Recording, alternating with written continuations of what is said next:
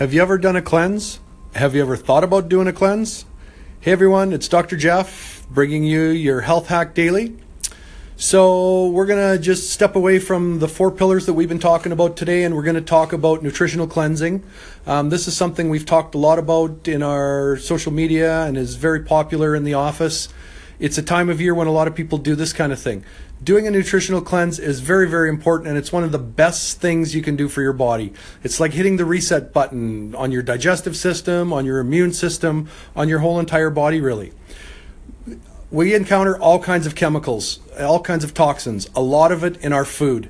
And what starts to happen is, especially when we're under times of stress, your body only has a limited amount of ability to detoxify or deal with these toxins and chemicals. So they start to get stored. And then the stored things build up over time, and eventually it starts to make us sick and can cause any number of diseases. So when you do a nutritional cleanse, and there's all kinds of different cleanses, I've been doing cleanses for 25 years and have done probably 15 different ones, you give your body a break and allow your body to get rid of and detoxify from a lot of this kind of stuff. But it's very important when you do a cleanse to also support your body with certain nutrients at the time. So, here's what we're going to do. Uh, we've got a really great five day cleanse that is a great starter cleanse, or you can turn it into a 10, 15, or 20 day cleanse.